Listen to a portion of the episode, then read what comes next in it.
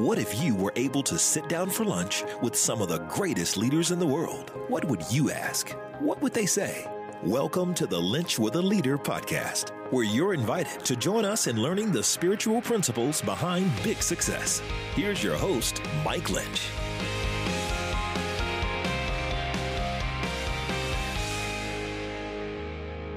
What a great journey we've had. My goodness. So many great leaders, so many great episodes. Just seems like yesterday we were recording episode number one. And to look at where we are a year plus later and the amazing people that God's brought our way, we have just been blessed. And I hope you've grown because I know I sure have just by my time with them. Well, today is no exception. Today we get to sit down with Pastor Terry Smith. He's the pastor of the Life Christian Church in West Orange, New Jersey and he has come out with a new book, The Hospitable Leader. What I love about that is Pastor Terry has served his congregation over 27 years. He is a student of leadership. He is a guy who not only gets it, but he loves to help others get it.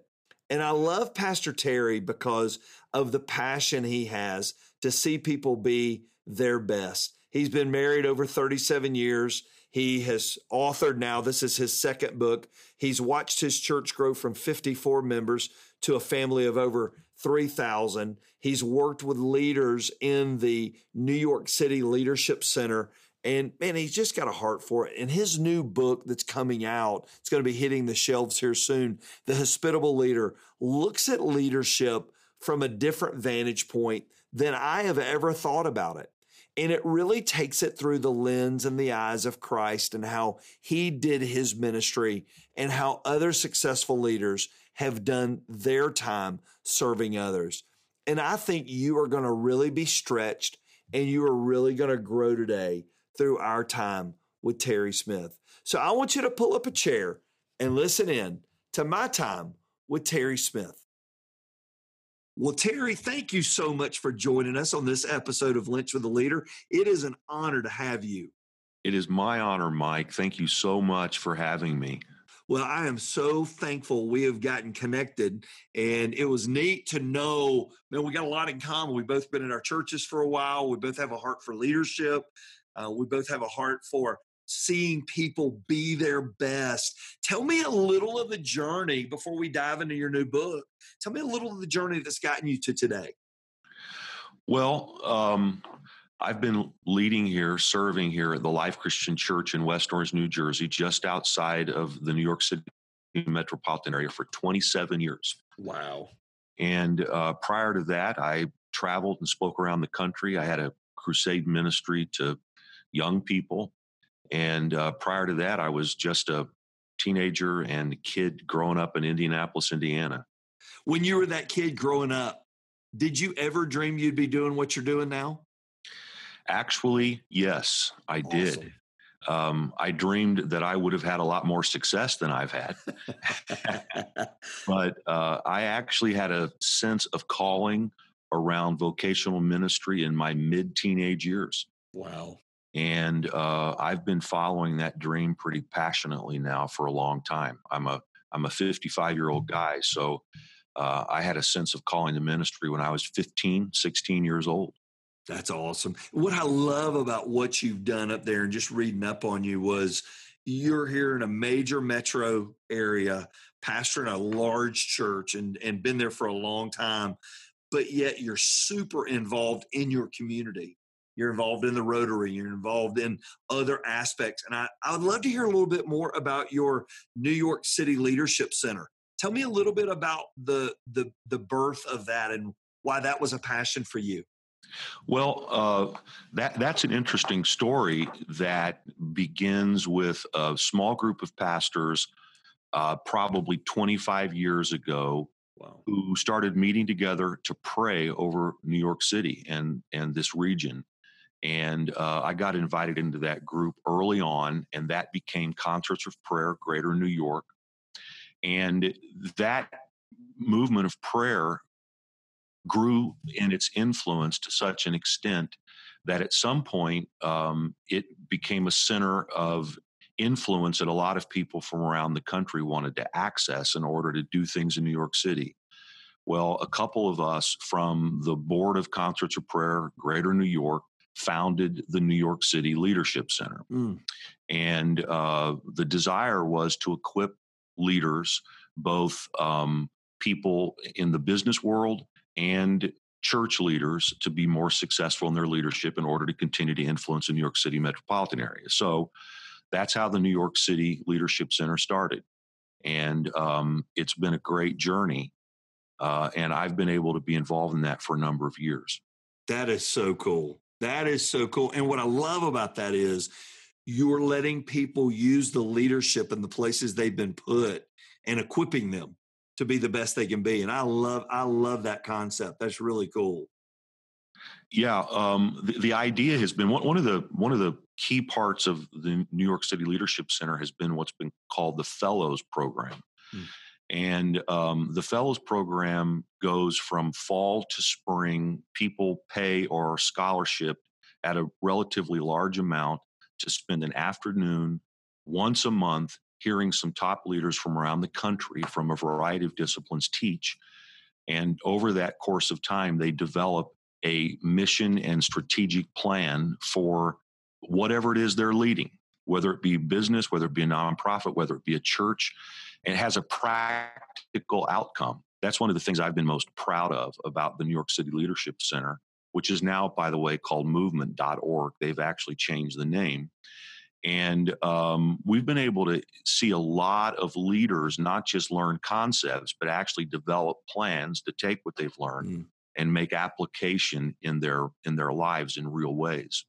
That is so good. That is so good. And I guess a lot of this that you've learned through pastoring, through leading, through traveling, through organizations like this and in the community have probably all wrapped up, just getting done reading your book, have all wrapped up into this new book that you've got and this new passion that God's put on your heart. Talk to me a little bit about the hospitable leader.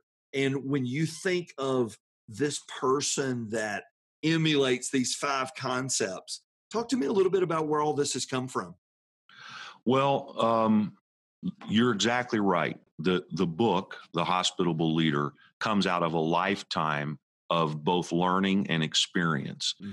I have a, a formal academic background in leadership. I have a master's in organizational leadership, but as you and most of your listeners know, that that only does so much for someone. Mm. It's really the school of hard knocks, lots of experiences uh, that that have shaped my thinking.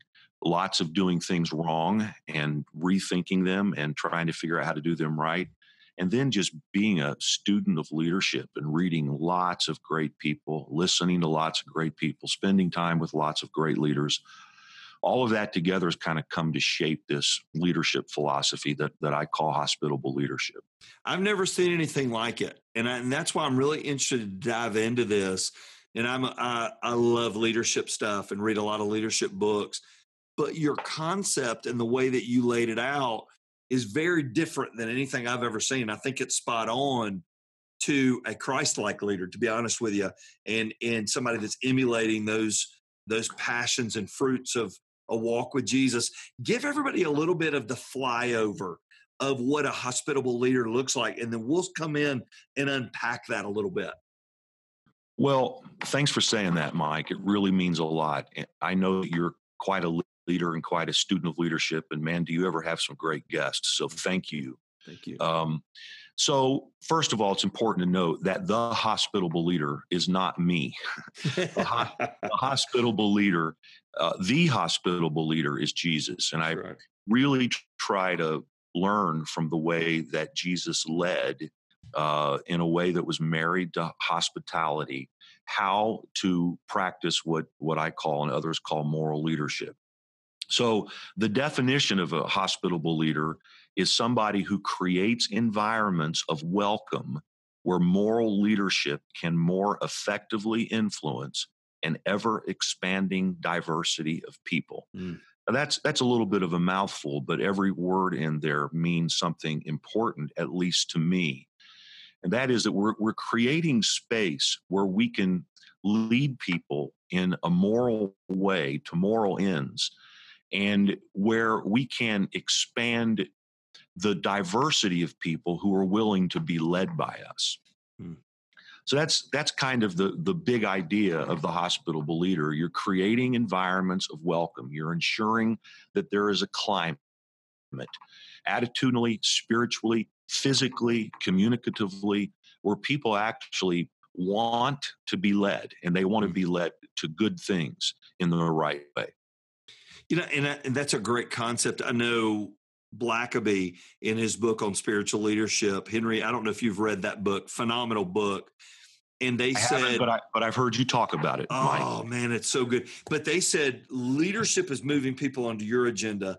Spiritual leadership is moving people onto God's agenda. So we're trying to get people not to serve me best, which fits in leadership to a degree, but I'm trying to get people to find what God has for them the most. And as you lead in a Christ like fashion, it does change how you lead. Talk to me real quick. As you think back about the leadership of Jesus, how did he lead with hospitality? How did you see him formulating this concept that now you're going, man, I want to unpack this a little bit? Well, so I would say three things about that. First of all, um, I think that hospitable leadership as as portrayed by Jesus is a mentality, it's a mm. philosophy, it's a worldview, it's a way of seeing leadership. One of the things that Jesus said is that he, he said the kingdom of God is like a feast that a father threw for his son. It's like a wedding feast that a father threw for his son. I got to thinking, what would it be like to be able to describe my leadership domain, my sphere of influence, as a feast that mm. I've thrown for my followers? What would that look like? What would it look like for a corporation to do that for their stakeholders, for a coach to do that for the players on his or her team? What would it be like for for a, a, the staff in a local church to feel like the pastor in his leadership efforts was throwing a feast for them? Mm. So first of all, I think this is a this is a, a mindset. It's a, it's a way of viewing leadership. Secondly, Jesus was very clear in saying of himself that he came eating and drinking, or one translation says that he came enjoying life. I mean, all of us know that much of the context for the, the story of Jesus and his leadership happened in hospitable settings where he mm-hmm. was either the guest or the host. He seemed to be willing to go to a dinner party with anybody, anywhere, anytime. And a lot of the most important things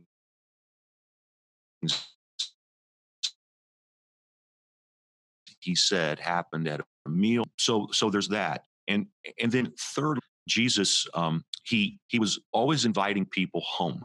There was mm. a sense that people had when they were with him that that they were at home. You know, that was part of the final thing he said at the Last Supper is, you know, I'm gonna I'm gonna I'm gonna go home, prepare a place for you, and I'm gonna make my home with you. So I like this concept of of Jesus always bringing people home, home to the Father. And I think that's a hospitable concept. It seems so opposite than maybe the Jesus everybody's seen portrayed, you know, where where crowds are flocking to him, they're listening, they're watching, but you're presenting a very different picture for a leader of the way that Jesus led. Do you think there was a lot of intentionality behind what he was doing then that he wanted us to emulate? I would like to think so. I mean, it's yeah. pretty interesting. Tim Tim Chester actually said something uh, I thought pretty insightful, if I can remember it. He said there there are only three times in the New Testament Jesus described basically why he came. Mm. He came to seek and save the lost.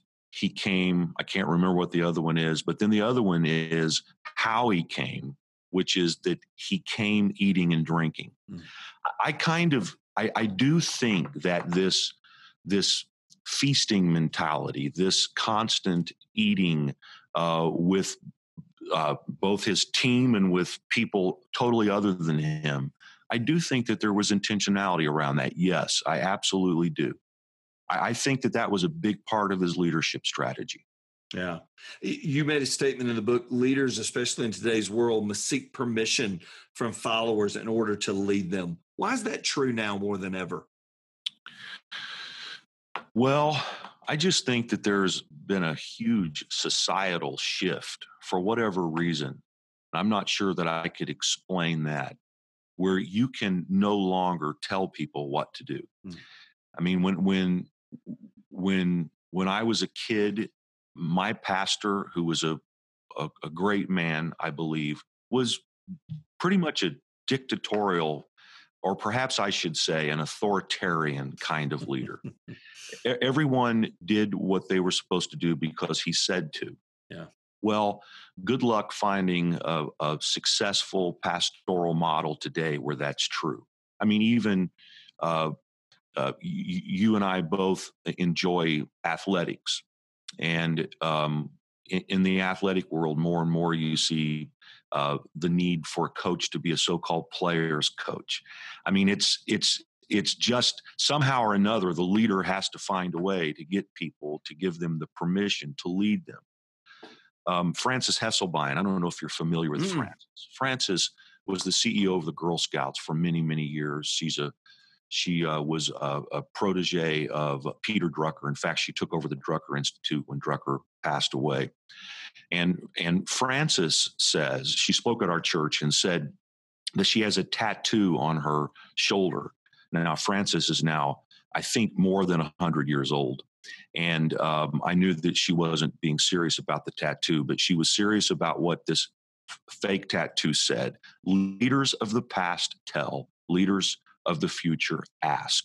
Ooh. And for whatever reason, that is exactly true. I can't tell anybody really, when it's all said and done, even the people who I am paying to work for me. Let's put it like this I don't tell them what to do very often. Mm. If I can't get them to give me permission, if I can't if I can't speak to their want to, if I can't move their heart, if they aren't inspired, if they don't see the vision, the transcendent purpose in what they're doing, especially all the millennials I have on my team, it's it's hard to lead them effectively. Yeah, it really is. You know, one of the levels you talk about in here is a warm heart level. Can can a leader learn this, or is it just who they are or who they aren't? Is that something they can learn? I absolutely believe that someone can learn this. So, so the idea is, I, I, I talk about uh, this. So, so the hospitable leader is organized into five welcomes, and the first welcome is called home. Mm. And I, I talk about how that a hospitable leader has to create an environment that feels like home. And I, I discuss, and I won't go into it now, how that home is where the heart is warm. And that that good leaders learn how to warm people's hearts.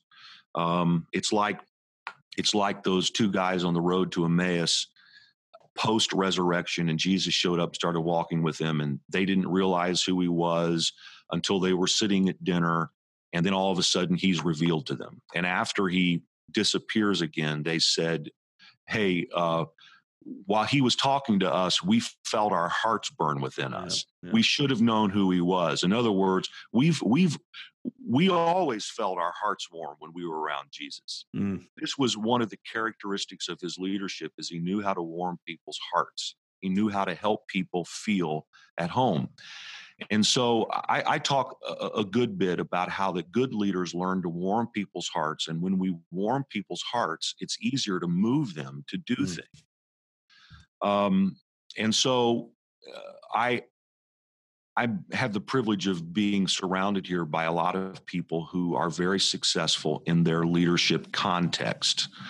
But um, frequently, I'll watch someone formally trained in leadership lead a meeting where it's just the facts, it's just getting to the details, and people's hearts aren't engaged. And mm-hmm. I watch the lack of effectiveness of those meetings, not just in the in the moment where it's boring. But in the long term, if you don't if you don't grab people's hearts, it's hard to get good things back from them. How did I'm sorry, go ahead. I'm sorry. No, no, no. Please, you go ahead. No, I was just going to say so uh, we would say that's a soft skill. That's right. man, that's a soft skill for somebody. Where does somebody get that? I totally agree with you. How do you how do you learn that art of having a warm heart. Have, you seen anything through the years that's helped people? Well, I'll just I'll use some of my my own experience. Let's say, for instance, uh, this Thursday night I have a board meeting, and um, typically before our board and elder meetings, we have a meal together. It's part of how we practice hospitable leadership here. I mean, there's nothing that warms the heart like a good meal and nice fellowship. And it's just easier to have a meeting about numbers and strategies and so on after mm-hmm. you've done that. Well, this this Thursday night, because of scheduling things, we're not having the, the meal that we normally have. And I, I actually have been thinking as a discipline, what am I going to do to get their hearts warm before we plunge into all the tedium that's necessary for the meeting? Now, I haven't figured that out yet for Thursday night, Frank. Yep. But somehow or another, it'll it'll probably be some combination of vision casting, storytelling, mm. asking them questions about their lives, what's happening, getting them to tell me something about their successes or something they're struggling with. Uh, it's it's really not rocket science as much as it's being aware that you want to warm people's hearts before you're trying to move them to take some kind of action or have a discussion where you need them to be engaged in serious ways. Mm. You made a comment in the book and you said if churches and people would become more hospitable with each other, it would help our society in huge ways. Why do you think that? Why do you think that it is so needed in churches and communities right now? Man, our society is so polarized. Hmm. I mean, everybody everywhere it feels like is yelling at each other. I mean, we have fault lines of division in in about every way you can imagine politics and race and uh, gender conflict and and religion um, so one of the things that's kind of important for for people to know about me and about us the life christian church here in new jersey is that we're really known for our diversity we have people from uh, about every imaginable demographic. We do not have a dominant racial group. Wow. Um, we have uh, PhDs and GEDs. We have people from every imaginable denominational background, unchurched people, Jewish people uh, who've come to believe that Jesus is the Messiah, um, Republicans, Democrats, we, last we looked, we had people from, I believe, 136 distinct geographical communities wow. attending our church. Well, this is to say that that um, as welcome to and the hospitable leader is called strangers. We've had mm. to learn to love people who aren't like us, and this is a key part of the whole hospitable leadership concept. Hebrews chapter 13, 2 says, well, Hebrews 13 1 says that we have to keep on loving each other's brothers and sisters. Well, we know that's challenging enough, mm-hmm. right?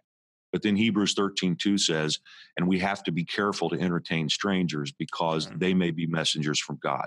One of the key values of our church is to learn to love people, to be hospitable to people who are strange to us.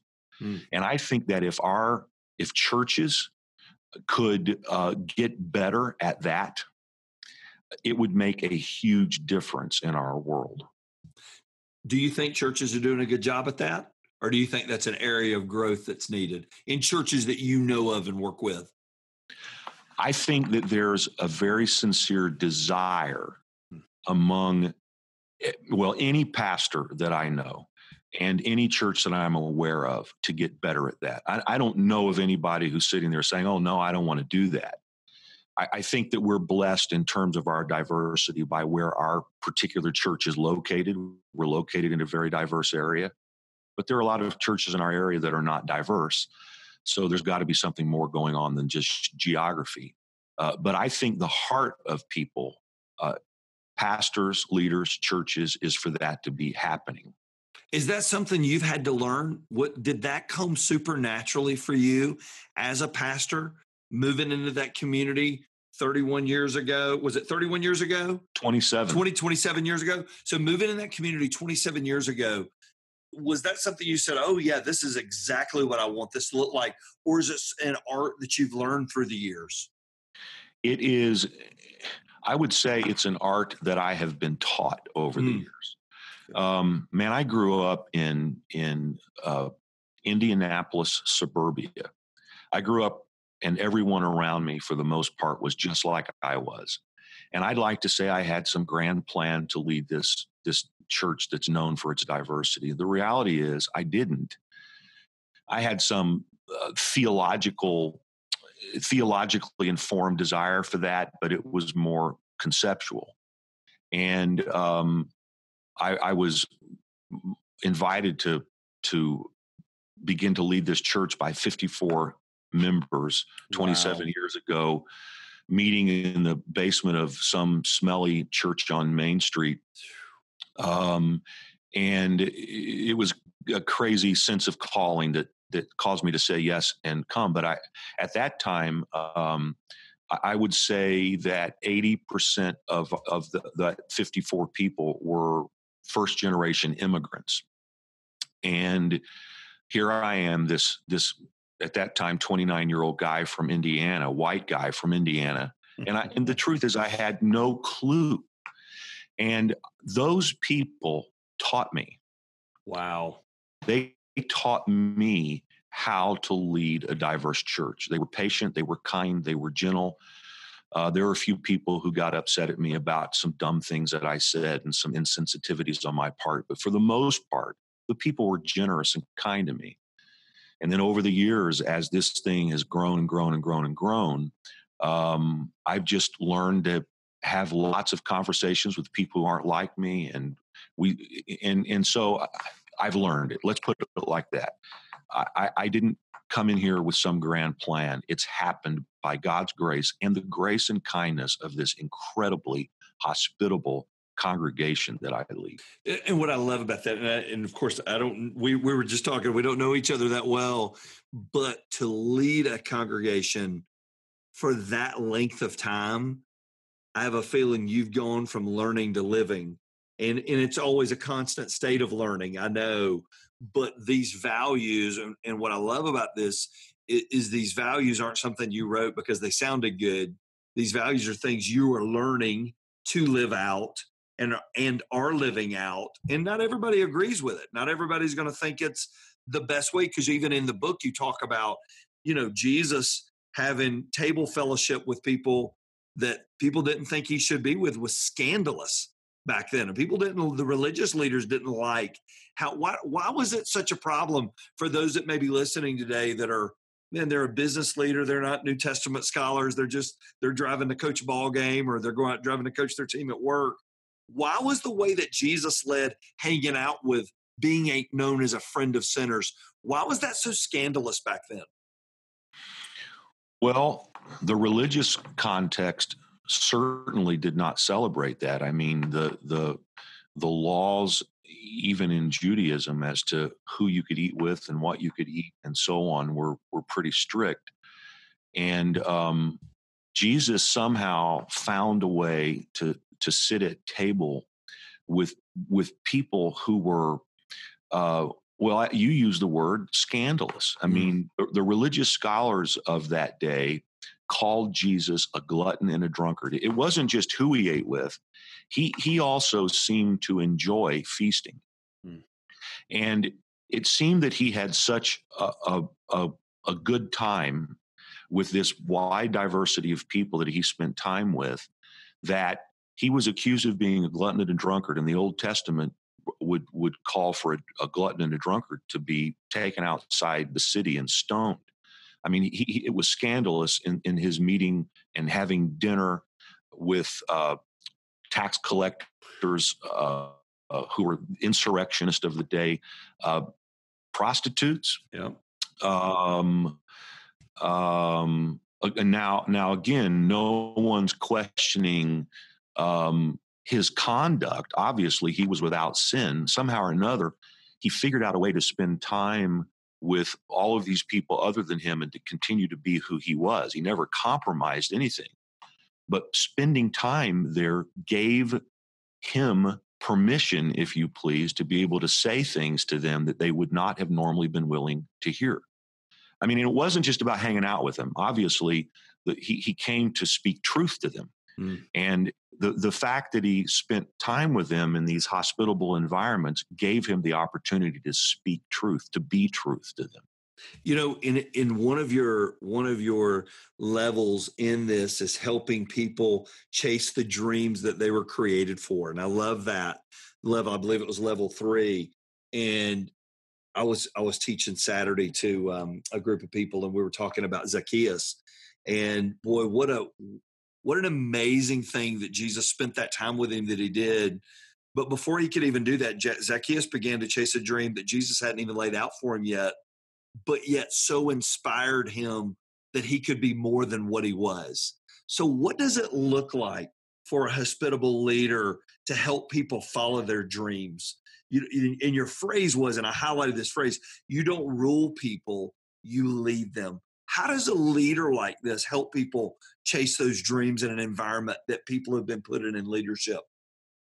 Well, this is one of my favorite things to talk about, Mike. Um, probably my theme verse in life is John chapter 10, verse 10. It's mm. probably a lot of people's theme verse where Jesus promised life and all of his fullness or abundant life. I love the way that it's said in the message. Jesus promised people more and better life than they ever dreamed of. Mm. Now, what a lot of people don't know about John chapter 10, verse 10, is Jesus made that very famous statement in the context of a leadership talk he was evidently giving. Um, it's not time to go into this. I don't want to bore you or your listeners, but that talk was given during the time of Hanukkah. And Hanukkah was a time when people would review how how they got into the mess that necessitated Hanukkah uh, back under the uh, era of the Maccabees. And, and they got into the mess they were in because of bad leadership. And Jesus in John chapter 10 is making a contrast between good shepherds and bad mm. shepherds. And he introduces himself as a good shepherd who will lead people to more and better life than they ever dreamed of. And I think that this is a key quality of a hospitable leader, and that is that we are hospitable to people and their dreams. Mm. We, we are we are always in a position where whatever their dreams are, we want even more and better for them than that. A, a lot of leaders, it seems to me, they lead in a way where it's about the leader's dreams, the organization's dreams. But there's something incredibly compelling about a leader who gets up every day and they the, the organization exists to help the people's dreams come true. And I, I think that that's moral leadership and i think it's a good way to talk about hospitable leadership. We are hospitable to people and we are hospitable to their dreams you know, we went back, we were talking earlier about Blackaby and, and where all this was sort of born out of for me, you know, spiritual leadership's moving people onto God's agenda. God's agenda for everybody's life may not always be serving alongside of us and working right. for me or with me or around me. And, you know, when they're not great teammates, you're glad to let them go and set them free for their dreams. But when they're great teammates and they're super at what they do, you want to hold on to them how do you and, and you talked a little bit about great leaders are always issuing invitations to a great adventure. Why does that stand in contrast to other leadership styles that are out there? Well david brooks said uh, that life is a moral drama not a hedonistic one. Mm. and I, I think you know, so if we go back to John chapter 10, verse 10, where Jesus promised more and better life and you, one could ask the question how in the world can you live more better life than you ever dreamed of? The answer to me is by living the life that god dreamed for mm. you. And i think that a moral leader is helping people achieve their dreams in the context of god's dreams for the world this is the great moral drama. This is the great fight of good against evil. This is this is this is the this is dreaming in light of transcendent values. Um, and I think that great leaders call people to make sure that whatever their dreams are are connected to God's dreams for His world. And this is the great adventure. It's never just about, hey, you have a dream to go build a business and make money. It's always asking the why question. It's always asking the transcendent question. It's always asking the big picture, eternal picture uh, uh question. So I, I think leaders are calling people to a great adventure. It's it's about the people's dreams, but it's loving the people enough to make sure their dreams are not just about themselves. It's about God's big adventure, what's going on in the world. And you tie that in really well in the chapter two into talking about as a parent, you know, it, as a parent, helping our children capture those dreams that God has put in their heart how is that? How, how did you do that as a parent? How's that process been for you? Well, so I, I, talk a lot about this concept of area of destiny. I think one of the things a hospitable leader does is he or she is very concerned about helping people find their place in this world. And um, area of destiny is the intersect of passion, mission, and gifts. Well, I think any leader is always making sure that they're helping people live out their dreams in their area of destiny, their God predestined place. This is especially true for parents. Mm. So I would just I would contrast uh, my two sons. I have three children, a, a, daughter and two sons. But for purpose of this discussion, I'll contrast my two sons. Um, my older son, Caleb, um, has decided to pursue his dreams connected to God's dreams for the world, I hope, in Los Angeles. He's a director and um, writer and actor, and uh, he's having some success in Hollywood. And um, I've had to be willing to, to help him find his place and to cheerlead him pursuing his dreams, even though his dreams are taking him far away from home. And it's um, in some ways it's painful. There's an mm-hmm. empty seat at the table, yeah. uh, and and it's difficult. On the other, but but that's part of what a hospitable leader does. Is a hospitable leader is for people pursuing yeah. their God given dreams, whatever that is. You're not just for it. You intentionalize it. You promote it. You sacrifice for it. You celebrate it. Um, on the other hand, our youngest son, Christian, uh, feels a call to vocational ministry and uh, is now, I think, into year three on our staff team here at at the Life Christian Church, and he's doing a great job. And um, I, I, I also have to find a way for him to pursue his dreams, even while staying involved, essentially, in the dream that God's given me. Mm. For either one, for either one of them, the one sometimes it's easier and I think this may be part of, what you were getting at in your question. It's taken me a while to get there, Mike. Forgive me, but uh, so so I'm sometimes it's easier actually for the person pursuing their dreams far from home to say goodbye to them and God bless you. It, it, there's another leadership skill involved in the one who stays mm, mm. and how you make place for them to to to follow their dreams in the leadership sphere yeah. that that someone has established over the course of many years. Does that make sense? it makes perfect sense. So my so funny, you know, I'm sorry everybody has to listen into my counseling session now with with uh with this topic because my son is on my staff. And so uh, he came on, I guess, a year and a half ago, and doing a great job. A lot of it's, intu- probably like your son's very intuitive. He's been around it his whole life. I remember hearing Andy, we were talking about Andy Stanley earlier. Andy told me years ago, you know, he said, if I ever get a chance to hire a preacher's kid or any other kid, I'll hire the preacher's kid because they know everything bad about it and they Crazy, choose to do it. Yeah. And he said, a pastor's kid walks in a room and looks at it. A regular person walks in a room and looks at it. Regular person goes, man, the Holy Spirit's there. It's amazing. And the pastor kid goes, no, nah, it's just crowded. All right. And so they, they have this ability to see through things, but within a leadership organization, man, I don't ever want to hinder or hold back that pursuit he may have or that dream because it it would hurt me for him not to work here. Right. And there's that yep. that that fine line balance. When I was reading your book, that's what's going through my daughter's a senior in college and she's chasing her dreams and all of that right now.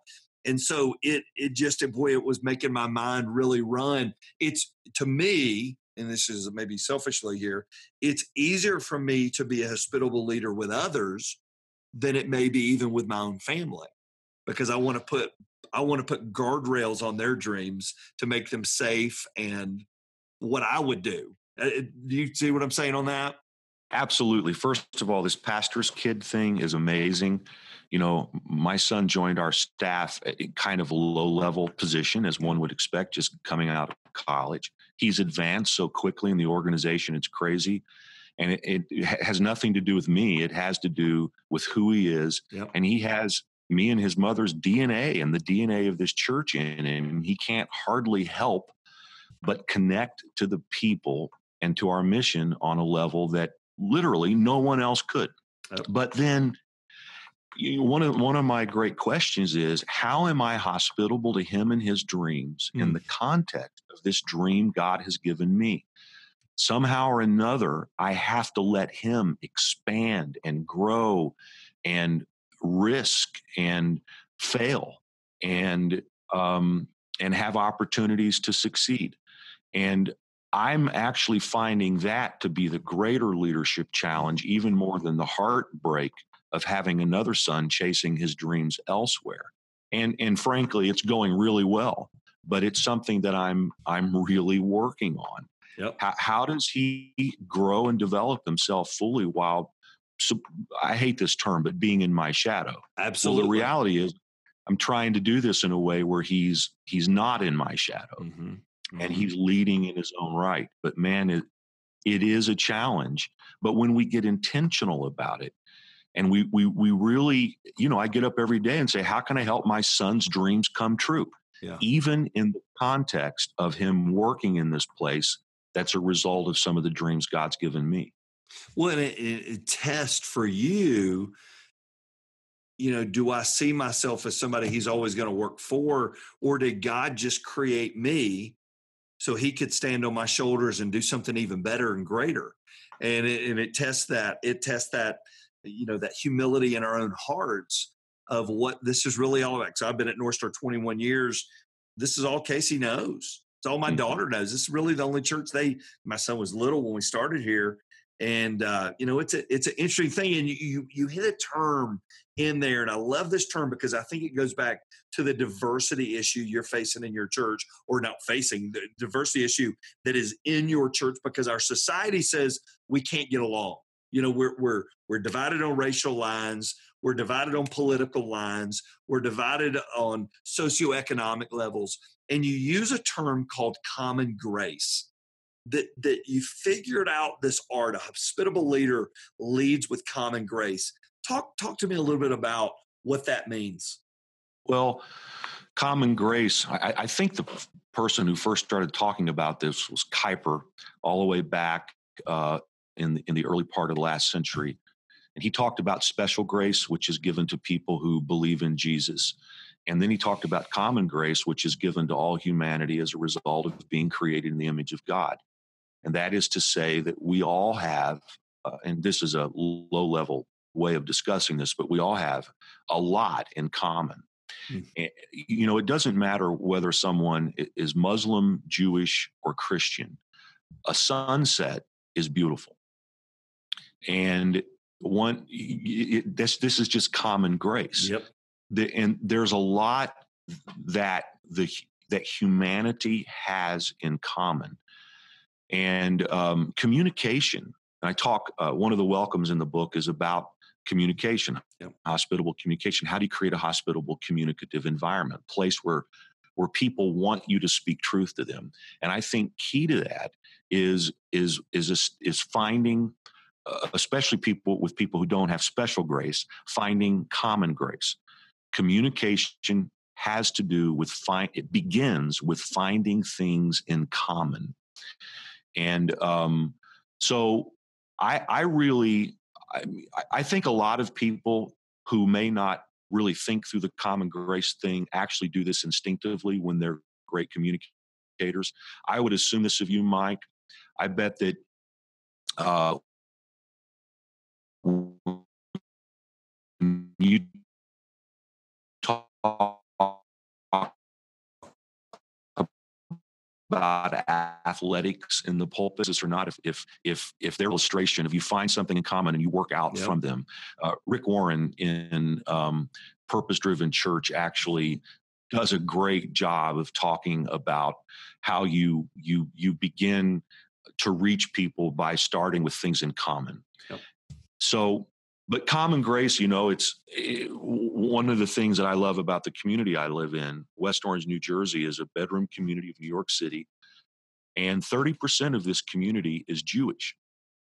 Um, there is a very small minority of evangelical christians. In, in our bedroom community of 50000 people there are only three other for lack of a better term bible believing christian wow. churches. Wow.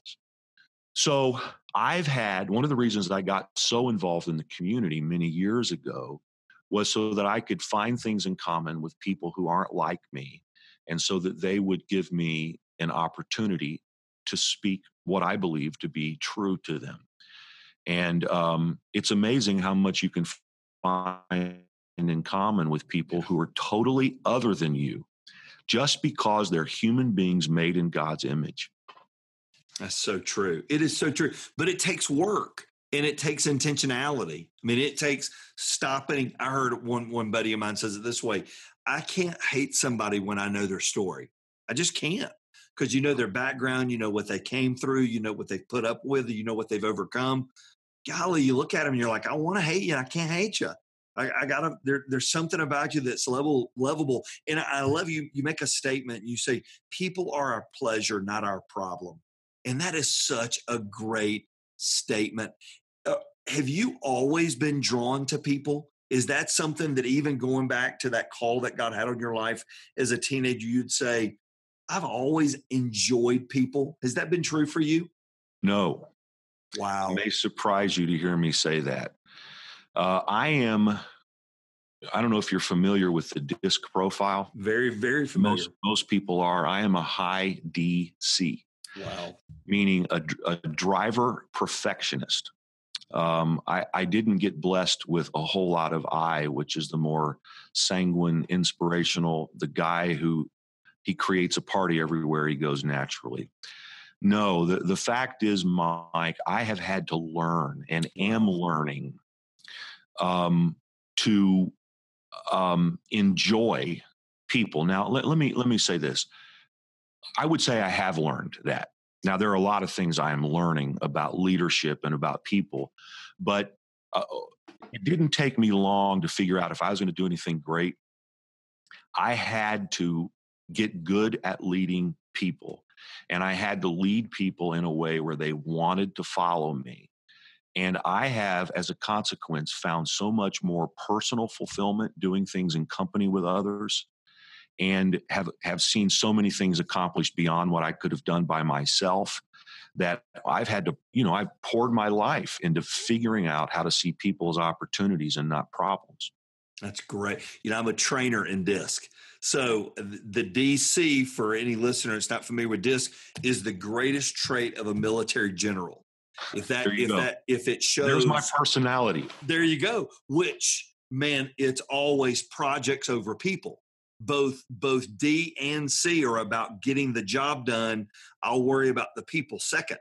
And this whole concept of being a hospitable leader is reverse that.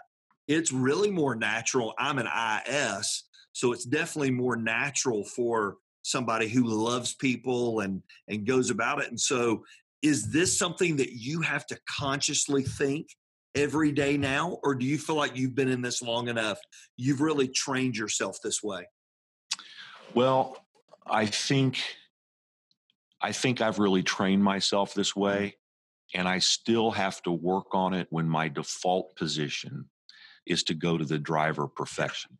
Yeah. I don't think that's the space that I live in most of the time, but if I get tired or under a lot of pressure, yep.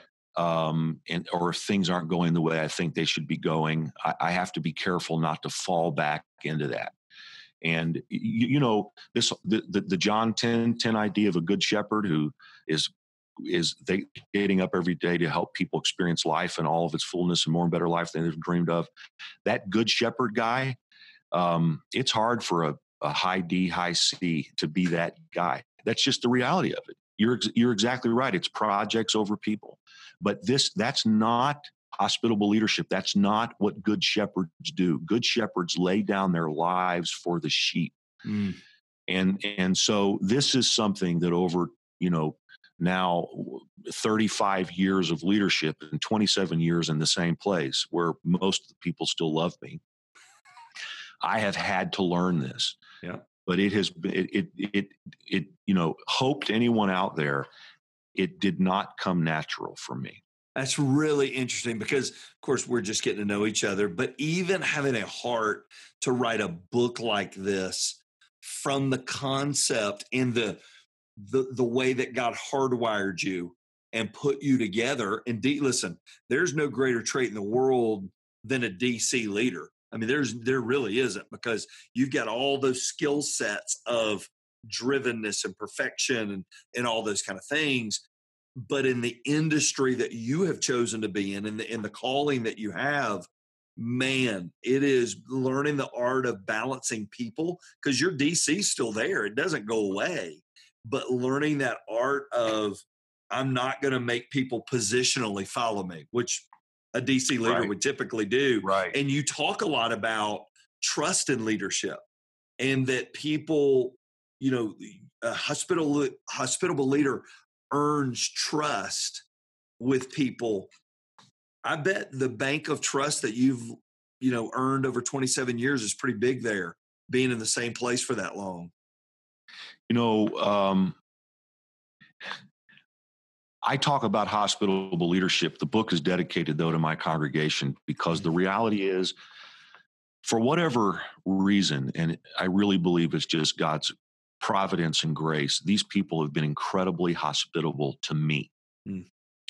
And um, somehow or another, over 27 years, you're you're exactly right when you say there's a tremendous reservoir of trust. The people love me; they trust me. Uh, we've seen a lot of great things happen together, and um, and we're at home with each other. Mm-hmm. And and th- that's that's really a key to trust. You know, there's this great verse in verse in uh, Ephesians that says that I, where Paul said, "I pray that Christ will be more and more at home in your hearts, living with you as you trust in Him." And the fact is that the more we're at home with each other, which speaks to the whole idea of hospitality and warm hearts and our leadership domain as a feast, the more we're at home with each other, the more we trust each other. Um, I uh, I really like M.R. Covey's book called uh, The Speed of Trust. Stephen Covey's son. I believe it's Stephen M.R. Covey. I believe is actually the name of Stephen Covey's son. And he wrote this book called The Speed of Trust. He said that an organization can only grow as fast as the the, the level of trust grows. That's right. And um, I was reading that book and reading about what happens in organizations where there's, there's high trust and there's this amazing environment where people believe in each other and work together and accomplish great things. And I, I was reading the book and I thought, man, I want to work someplace like that. Yep. And I realized, you know what, as a leader, I have the ability to create a place like that. I mm. can do that. I, I can I can create an environment that feels like home to people, where people's hearts are warm, where my leadership domain feels like a feast and um, I've just decided years ago that I was going to get better and better at this. You've got this book coming out, and this is coming out during the pre launch phase. How do people get the book? What's going to be the best way for them to find out more about placing an order to get this, Terry? Well, people text the code Terry to 345 345, they can receive a free preview of the hospitable leader, wow. receive uh, the introduction and the fourth chapter, which talks about what it looks like to really love strangers. So it's Terry, T E R R Y, and, and they can text 345 dash 345 or they can learn more about the book and order it and so on at hospitableleader.com. Wow, I love that. Hospitableleader.com. Thanks for giving me the opportunity to let people know how to do that, Mike. I appreciate it. Absolutely. We will have those links in our show notes as well. What what's your biggest passion? So the book hits the market, what is your biggest passion that God does when people read this book, when a leader reads this book? You know, I hope that leaders all over the country from a variety of disciplines read this book and are inspired to get better at leading people in a way that helps people achieve their dreams. But also, I'm interested in that more radical part of hospitable leadership that learns to be hospitable to people who aren't like us. And I'd love to move the needle, if just a little bit, on um, us learning how to sit at the table with each other instead of yelling at each other in some uh, inhospitable environment. I hope you enjoyed that time with Terry. It's great stuff, isn't it? You know, you never think of leadership from that vantage point, the hospitable leader. But man, Jesus led with hospitality. You know, our passion on this on this podcast has been really stretching us in the area of spiritual leadership. And I know for me, this stretched me in some areas because it just made me think about things differently. And it made me think about things that maybe before I'd really never thought about. You know, his quote, a hospitable leader is an unselfish leader. We lead people to expand and grow within our sphere of leadership and from our sphere of leadership. That hospitable leader exists within all of us. And I think Terry hit on that a lot today. But boy, it's an area that we all have to grow in. And I certainly at times can be more selfish than hospitable. And that's an area that I want to, I really want to grow in. And I think if I thought of a word from Terry and about Terry, it would be, he was a hospitable leader for me. It was funny. I sent him a note when we got off the air and I said, man, whether you know this or not, you just exemplified everything we even talked about in that in that episode and man, just graciousness, kindness, helping me so I could help you. What a what a picture. And what if we all live that way? What if we all live from the vantage point if I am able to do something that serves someone else, I'm a winner. And boy, Terry, you did that for me and you did that for all of us. Well, I hope you enjoyed that time and I hope you'll go to the show notes and order uh, the hospitable leader and you will get you a copy for you and your team and your staff. I know we're going to be reading it as a staff because it, it, was a great book. It was a great book for me to be pushed. Well, in our next episode, we get to sit down in a very different leadership context, but same passionate heart with a young leader from the Chicago area named Aaron Nyquist. Aaron is just an incredibly sharp young man. We connected through Annie Downs. And man, Aaron, that time, uh, Aaron and I sat down, did not disappoint. And I know it won't disappoint you. So I hope you'll tune in for our next episode that'll be releasing on October the 8th. I hope you're enjoying these. Boy, selfishly, I sure do because I enjoy sitting down with these great leaders. If they have been of help to you, share them with somebody. Post a quote that you learned from Terry.